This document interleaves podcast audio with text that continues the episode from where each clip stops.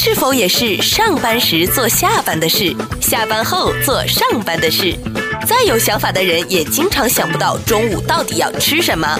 不怕神一样的对手，就怕生气的女友。牵了手就别放手，不管是女友还是小狗。不费力的生活从来都不简单，用心发现，高潮生活触手可见 Go 潮生活。欢迎收听《购茶生活》，我们今天呢继续邀请到的是文化十一人三藏来到我们的节目，欢迎三藏，欢迎大家。那我是潮生活助理人小伟，我们今天要跟大家说的这个呢，是关于一个我们都市人非常欠缺的一种境界啊，这种境界也是一种智慧，叫静。呃，这个静呢，那有很多的人也会大概知道啊，我们可能不说话就是一种静的状态。那我们广播电台或者说我们的声音的一种行业，最怕的就是静，因为 对不对？一安静就觉得肯定是哪里出了问题 的。不过呢，如果按传统文化的静的概念呢，像道家他练心练气练的也是静，然后儒家的修身养性。其实也是一种静，还有佛家的六根清净，那更是静了。呃，不知道有没有听众，你们有曾经玩过那种呃，像在 pop 里面那种飞镖？有人可能自己家的那个康鱼室里面都会放一个，就也蛮普遍的哈。那高手眼中他看到的靶心，就跟我们这种心浮气躁的人看到的靶心，明明是同一个靶，可是大家看到的大小不一样，很多人理解不了。练到一定的境界的猎人呢，你看他移动的这么快，我特别佩服。像什么奥运里面打那个移动飞碟，有没有？我就觉得他怎么能够看得到？然后我们都会被告诉，就是说一个高手啊，在自己的任何一个领域，不管是大还是小，还是比赛的，甚至是奥运的，他的那种领域的专注时间足够的长呢，好了，自然而然就能够静下来。那一静呢，他能看到的东西就跟我们这种人看到的不一样了。所以，我们一般来讲啊，如果说你在运动，你在运动比较容易流汗的人，跟一直运动，但是他流汗流得很慢的人。但是还一样是流汗，那差在哪里嘞？因为流汗很快的人哦，你发现到呢，他出的力很少，他流汗很快，因为他没办法安静。至于那些举重的选手啊、哦，或者练举重的哦，他力气很用的很大，我在旁边看，嗯，如果他控制身体很均匀，他流汗流得很慢，因为他如果没有静下来，他两只手可能会断掉。就是连你要这么。激烈的运动，它其实还是需要用静，然后去让它完成。对，为什么要静？因为运动要的是准确跟精准。嗯，它准确精准的时候，要透过专注，所以专注的时候，它才能够举起超过我们身体负荷一倍、两倍、三倍以上的力量。嗯，所以这个东西它不需要静，然后它必须要专注，静专注才能够把自己的精准准确发挥出来。哦。这个有意思，因为有人说啊，心静如水是我们人生最美的状态，然后静以生慧也是我们人生最高的境界。那古人是不是都是以静制动？所以他们之所以这么的聪慧，也就是因为他们掌握了这种静。现代人之所以那么的浮躁，或者说现在聪明的人越来越少，是因为我们都静不下来吗？哦，比方说西方人说，哎呀，你们东方人讲的这个杂念，嗯，他们就讲叫。Monkey thinking 就是说，好像这个猴子在乱跳一样。可是哦，你们其实是误会了猴子。你如果拿香蕉给他的时候，他会特别安静，他会接受你的香蕉。那他在接受你的香蕉的时候，他如果你的香蕉在你身上，他用什么方法让你愿意给他香蕉？他就是用动作，他让你安静，他会在你前面跳跳跳跳跳跳跳，你会不会静下来？嗯，你静下来以后，他就就大概知道他要什么东西。所以这个东西以动制静，其实在猴子跟人之间，几乎是完美的表现。嗯，那这个我觉得也有点像我们人在这个悟的过程当中哈，只有静才能够实现。那也就是在什么灯红酒绿啊，像的大都会生活里面，我们除了感官刺激以外，好像跟那个悟是很有距离。我们好像很难在那种境界或者在那种环境下去悟出什么东西，是吗？呃，其实这个很活生生的例子，比方说，我以为你在说我活生生的例子，没有了。我是说，像我以前假设我现在在做业务啦，或者这样啊，那我也很怕吃这些疼痛止痛的药物啊。那我用的方法是这样子啊，因为我本身呢，假设有必要的疼痛，嗯，或者必要的感官上的难过，嗯，那么通常我会请那个啊朋友带我到那个医院的急诊室。因为医院的急诊室呢，假设我们那附近都是灯红酒绿的环境的话，通常去急诊室的人，大部分都是啊喝酒过头。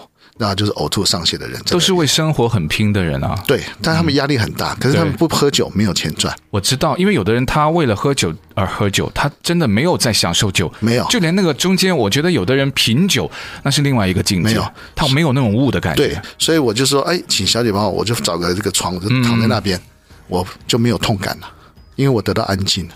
我就觉得像静，某种意义上，它又有点像寂寞。那他们中间有什么样的区别？有的人说，哦，通常比较静的人，让你看上去他比较安静的、比较沉稳的人，他是不是就是内心那种非常寂寞的人，或者说就是身边没有什么朋友的？呃，完全是没有关系的，因为寂寞讲的是没有办法跟外面妥协，嗯、那么安静讲的是跟外面一起平安的过日子。嗯，所以这个安静跟你。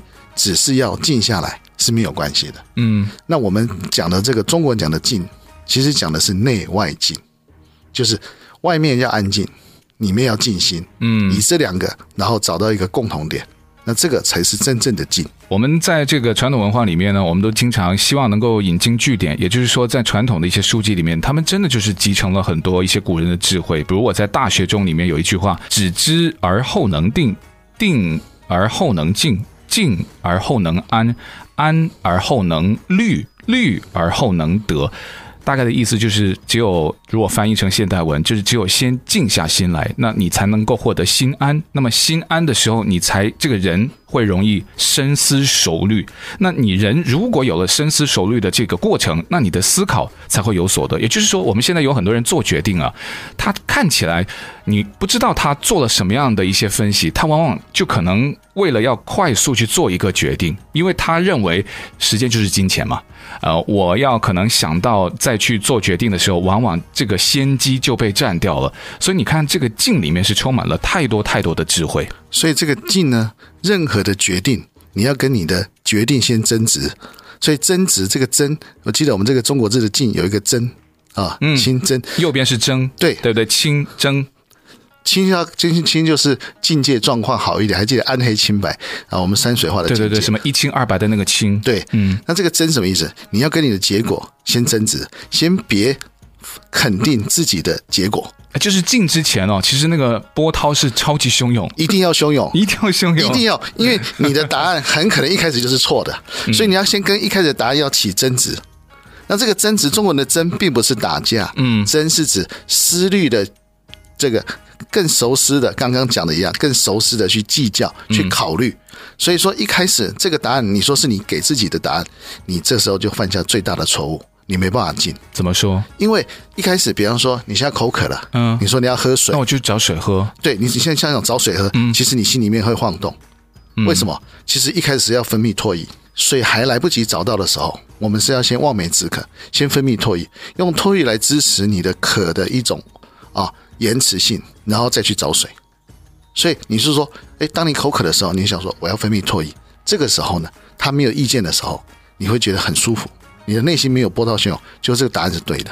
我们是可以做一些什么，让我们在这方面的智慧和境界能够提高的？OK，这分为很多部分讲，我从最简单的讲，你要先知道你的大脑中间左脑右脑之间，你怎么知道你的大脑在决定左脑右脑？谁先来判断？这个没有办法知道吧？啊，这是间脑，所以我们的间脑一直以来我们没有被开发。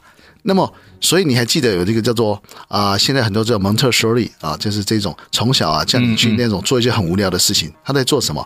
间脑开发，他并不是大脑开发。他的间脑指的是左右脑中间，对，在中间接近的界尾。为什么呢？这个就是你要选你的大脑的使用的习惯。嗯，比方说。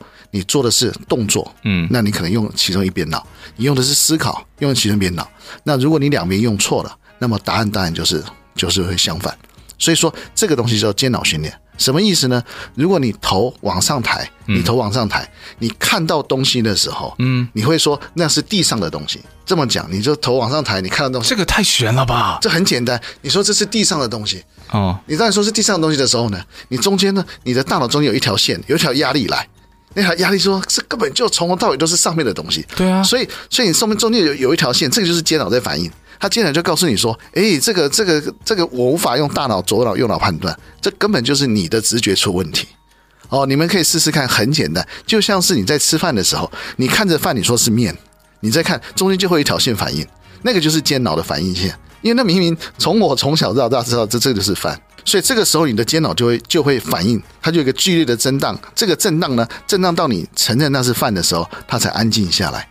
这个就是生活中你要去开发你的间脑，这是最简单的。就讲简单这样讲，你们也可以试试看。但是呃，平常要小心。洗洗澡的时候，嗯，你用热水洗澡，嗯，哦，呃，冷水好了。现在如果现在我天气比较热，你用冷水洗澡，你说那是热水，你会觉得。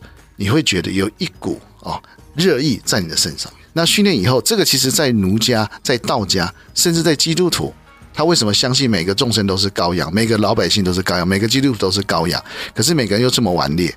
那这个东西就是一种静心的训练，他必须要静心的人去降服没有安静的人。嗯，所以这个才是他们在做传教、在做思想、在做教育的时候一个先期的工作。所以我要影响你，我必须要比你还要安静。答案出来了，你的技能能力比人家强，你在工作的领域成就就会比人家大。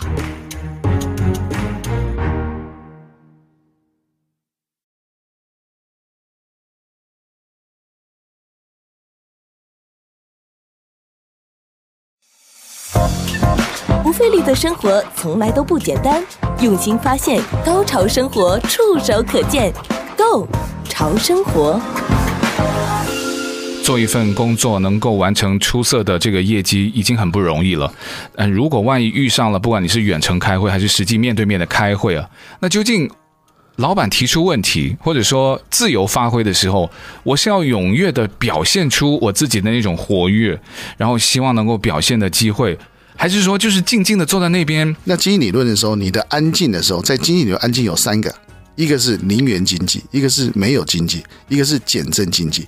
你千万不要跟老板讲你要增加什么预算，增加什么成本，因为老板听到这个他永远没办法安静。那如果你现在要他增加一件事情，你就要跟他讲你要减了一件事情，减了这件事情的麻烦可以增加另外的事情的方便。这就是你没有故意的去制造没有劲给人家。那听起来有点像说话的艺术。这很重要，因为有的人说嘛，你会不会说话？我说我当然会说话啊，我不见得。为什么这么说呢？他说，因为有很多人说话只是说你想说的话，但你永远没有说到别人想听的话。对呀，啊，那就是说你的话出去了，但你的作用你只是自己爽。我爽的就是我我说完了，然后那句话有没有到那个人想要听到的那个效果？没有。重点呢，因为你没让他先静下来先接收啊。老板问你说。你还有什么问题吗？你当然一开始要讲没有啊，这是第一句话。你讲没有，老板就安静了。那接下来说，其实还有一个小小建议，诶，老板就接受了，因为你在他进的时候，你给他接受的一个指令。人在进的时候才能够接到人家的讯息，这件很重要。那你一开始就说哦，非常多的问题，老板官听说你有问题，他整个脑袋都烦了。你觉得他有办法接受你任何指令吗？没有办法，任何意见都没有办法。就即使是很好的意见，对，他都可能没有办法听进去。对对对。那另外一个就是说，假设你要跟这个会计部门啊，你要会计部门你要跟他互动，你当然什么事情在他身上，他都是怎样要减少支出嘛。嗯，所以你要跟他讲这是零元支出啊，那你的想法跟他想法一样，他也就静下来。但其实我的想法不是，不，我 希望零元，我你你当然没办法说谎，你可以说我是零元支出的一个预算或者一个计划，嗯，然后接下来就是说，那怎么样得到一个更好的结果？那大家付出一点，哎，这就这就是静。所以你跟不同的部门，你要有不同劲的一种沟通方法。你刚刚提到那个，我在用左脑还是右脑，我感觉不到哎。好，那我们就从手开始好了。嗯，比方说，你现在拿举起你的左手，然后你告诉自己是举起右手。嗯，啊，你就你开始有压力。嗯，这就有压力了。那这个压力就是告诉你间脑的反应，在告诉你事情。那是我在练脑吗？呃，应该讲说你在练一个所谓的静的判断。产生静的可能，嗯，所以为什么他们打坐、静坐、祷告一定要两手在一起？为什么？因为这最容易产生静。为什么只有注意哦？只有瑜伽练瑜伽的人，他是两手基本上是分开的。嗯，为什么？因为他们是从没有安静里面去找到静，那是另外一种啊，从从凌虐刺激而找到一个所谓的平衡或抗平衡或者抗不平衡的一个能力。打坐应该是属于东方的吧，对不对？打坐灵修又跟我们能够创造或是去学到这种境有没有一些帮助呢？呃，中国人学静呢，其实是从中国的佛教的哲学，中国佛教哲学里面它的这个正向意念，它从正向的意念产生静。比方这么讲啊，这个我经常跟朋友讲的。如果一颗苹果一块钱，你一颗苹果你卖一块钱，人家只会买你一颗苹果，然后还会很不高兴。那如果一颗苹果一百块钱，人家会买一百颗苹果，还会感谢你，因为他中间得到安静，因为那个叫做价值。所以现在的人他是从价值得到安静，并不是说从欲望得到安静。你今天买了一双鞋，你得到了欲望，可是你还是没有安静。为什么？你没有得到鞋的价值。因为鞋的价值是要穿在脚上，那脚在移动的时候产生一种轻轻跳感，或者是实潮感，或者是其他的感觉，所以这个价值跟欲望，大家都是满足的欲望，可是没有满足什么价值。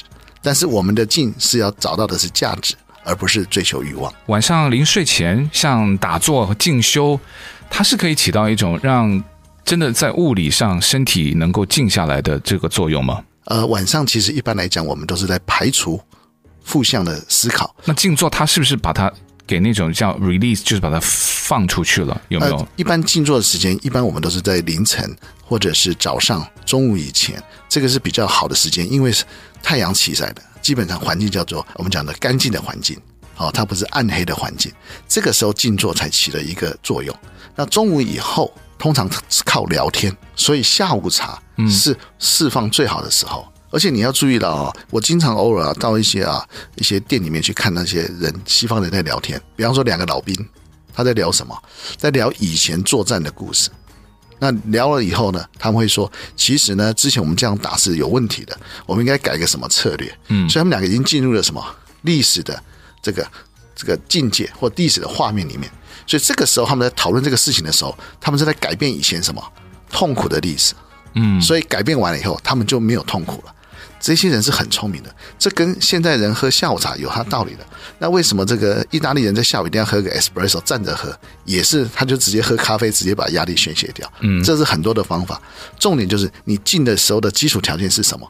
是你有没有自己的压力的一种存在感。嗯，如果你有压力的存在感，你是没有办法进。可能在外部世界充满了不确定性的时候，这种静是也可以让我们人能够稍微过滤一些东西，能够沉淀一些东西，对身体应该是有蛮大的好处吧。所以我经常这个被人家要求证明，比方说人家拿的白金啊，他放了很久，那个水晶。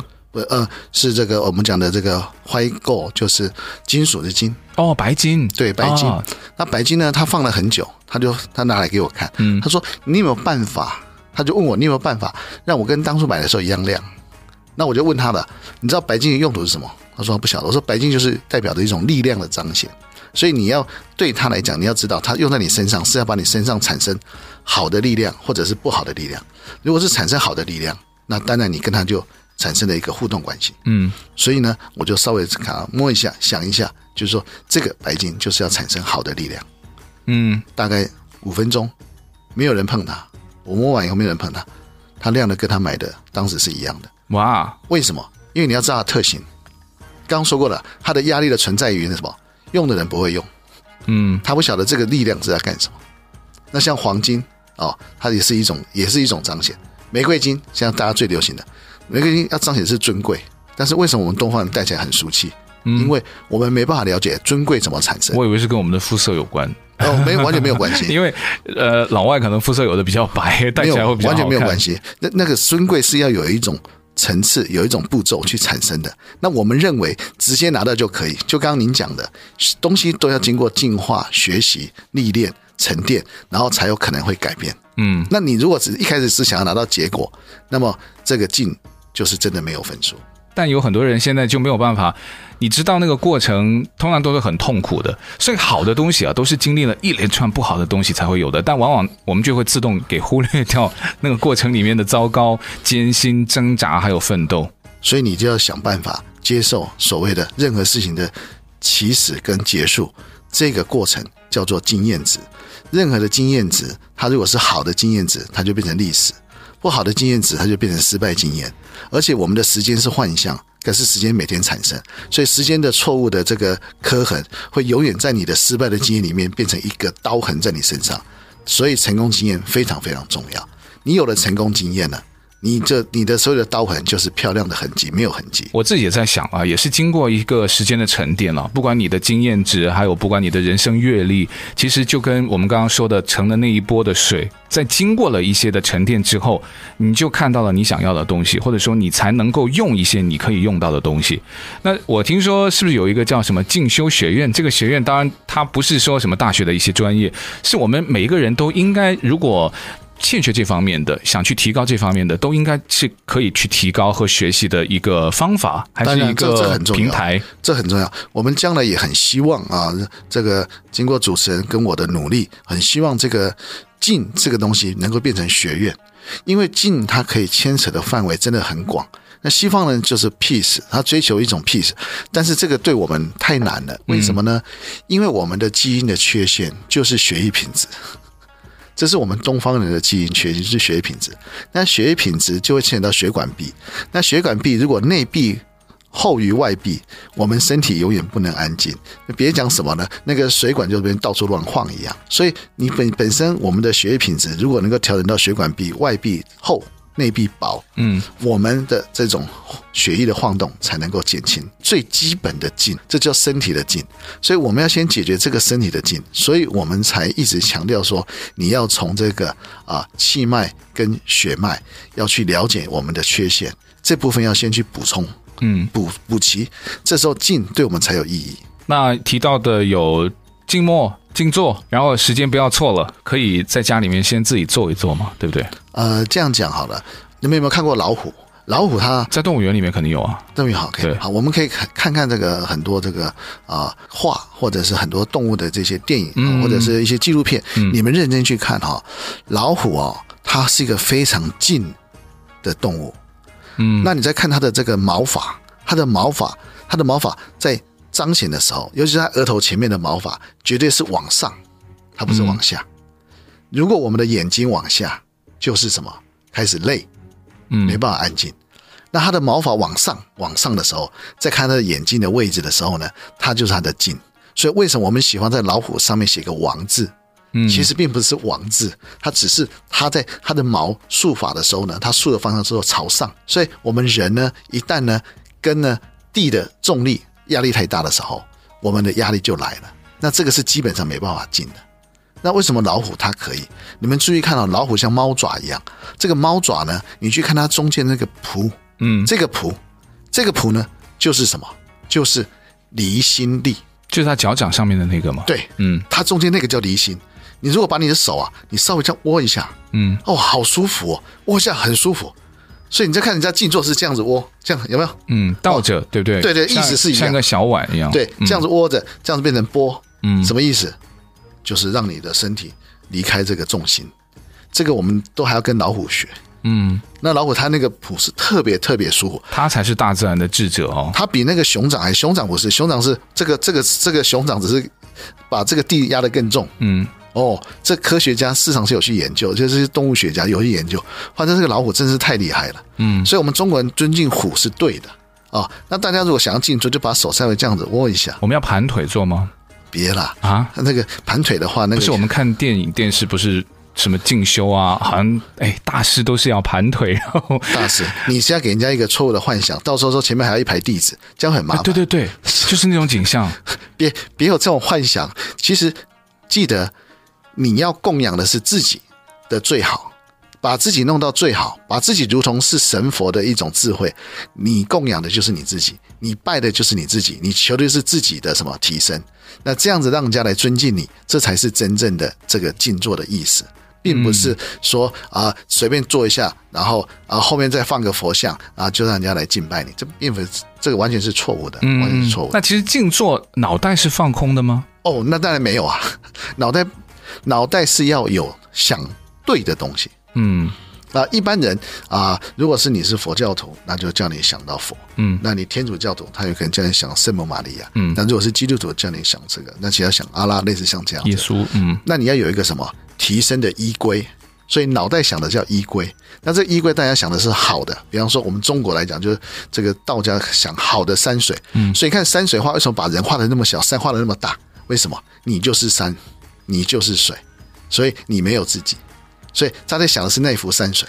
嗯，我觉得如果按传统文化来说吧，如果你要这个静坐或者静修的时候，倒可以想象一幅你可能看过的这个山水画。因为山水画里面有非常非常多的境界，我下一次也想特别跟三藏请教一下。我最近有看了，呃，有几幅吧，那个画，因为通过人家的讲解，我才发现，哇，原来画里面有这么多的信息，有这么这么多的境界，就可想画的人呢、啊，他当年他都经历了些什么，才可以有这种 就是诠释和那种表现的出来。所以我看到山水画，看到两个东西，嗯，基本上你可以看两个东西，一个叫画工，一个叫境界。那画工呢，它就有内显跟外显。那境界有大有小，大概就是这样分。嗯，然后接下来就是从这个这里面找到他的中心思想，他的这个话里面的中心在哪边？当他中心在哪边的时候，这个想象。这个画的想象，画家的想象就会跟你的想象是一样的。那大部分以前画山水画的都是一种依依赖依赖好的风水，依赖好的环境，依赖好的这个所谓的铜景或者景象。那这个的时候，他们想的方法跟当时的环境绝对比我们现在还要好，所以这些画才值得我们去想象。所以挂个画啊，或点个香，这些都是我们静下的一个基础。喝个茶都是一样，或者看个诗词啊，这样子都是一样。那希望今天静能生慧这个静学方面的分享，能够对大家有所启发。那今天也再次感谢传统文化学人，谢谢三藏的分享，谢谢，谢谢大家，谢谢。